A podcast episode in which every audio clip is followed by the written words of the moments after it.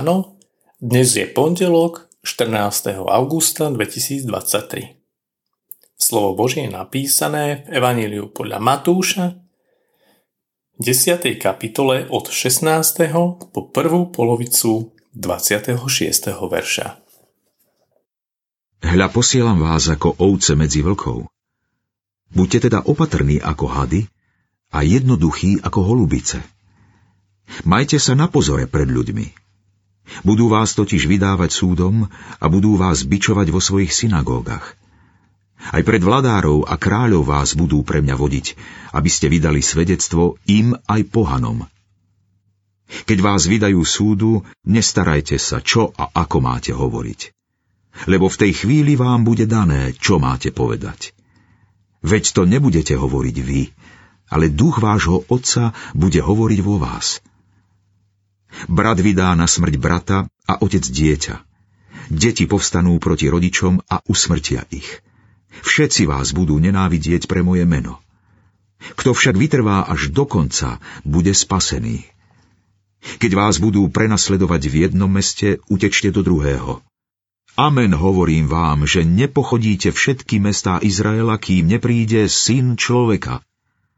Učeník nie je nad učiteľa, ani sluha nad svojho pána. Stačí, keď je učeník ako jeho učiteľ a sluha ako jeho pán. Keďže Belzebulom nazývali pána domu, o čo skôr potom jeho domácich. Nebojte sa ich teda. Protečná generácia a región. V uvedenom texte počúvame ťažkú zvesť. Ohlasovanie evanjelia v tomto svete je nepriateľné a svet sa ho bude zo všetkých síl snažiť zničiť. Túto pravdu prirovnáva Pán Ježiš k situácii, keď pošlete ovečky vyjednávať s vlkmi, aby sa stiahli z ich dobrej pastviny a od zúčiaceho potôčika, z ktorého s chuťou pijú občerstvujúcu vodu. Vlci by nevedeli vypočuť ani pol vety a vrhli by sa na pre nich chutné ovečky. Presne tak je evanjelium nepriateľné pre satana a svet. Evanjelium ide totiž vo svojom obsahu úplne proti sebaláske, ktorú voči sebe pociťuje satan a ľudia tohto sveta. Ak máme čo len trocha otvorené oči, silu spomínanej sebalásky vidíme všade okolo nás, dokonca aj v samých sebe. Počujeme z mnohých častí sveta, Čína, Irán, Irak, Afrika, ako tam s kresťanmi zaobchádzajú.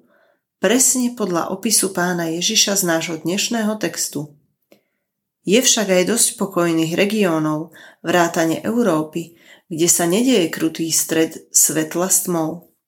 Je to však o to väčšia výzva pre nás, aby sme pochopili, že nemáme duchovne spať. Záleží od nás, či budeme horlivo zvestovať evanjelium, lebo ináč mnoho ľudí zahynie, vrátane našich príbuzných, priateľov, aj úplne neznámych ľudí. Zomrú večne pre našu pohodlnosť a neochotu poslúchať slová pána Ježiša. Bože, ďakujem ti, že žijem v regióne, kde už mnohí položili svoj život za vieru a vybojovali istý pokoj. Odpusť mi, že málo bojujem, aby ten pokoj ostal aj pre ďalšie generácie. Veď ma svojím duchom do zápasu za tvoje kráľovstvo. Amen. Dnešné zamyslenie pripravil Stanislav Gúrka. Pamätajme vo svojich modlitbách aj na cirkevný zbor Revúca.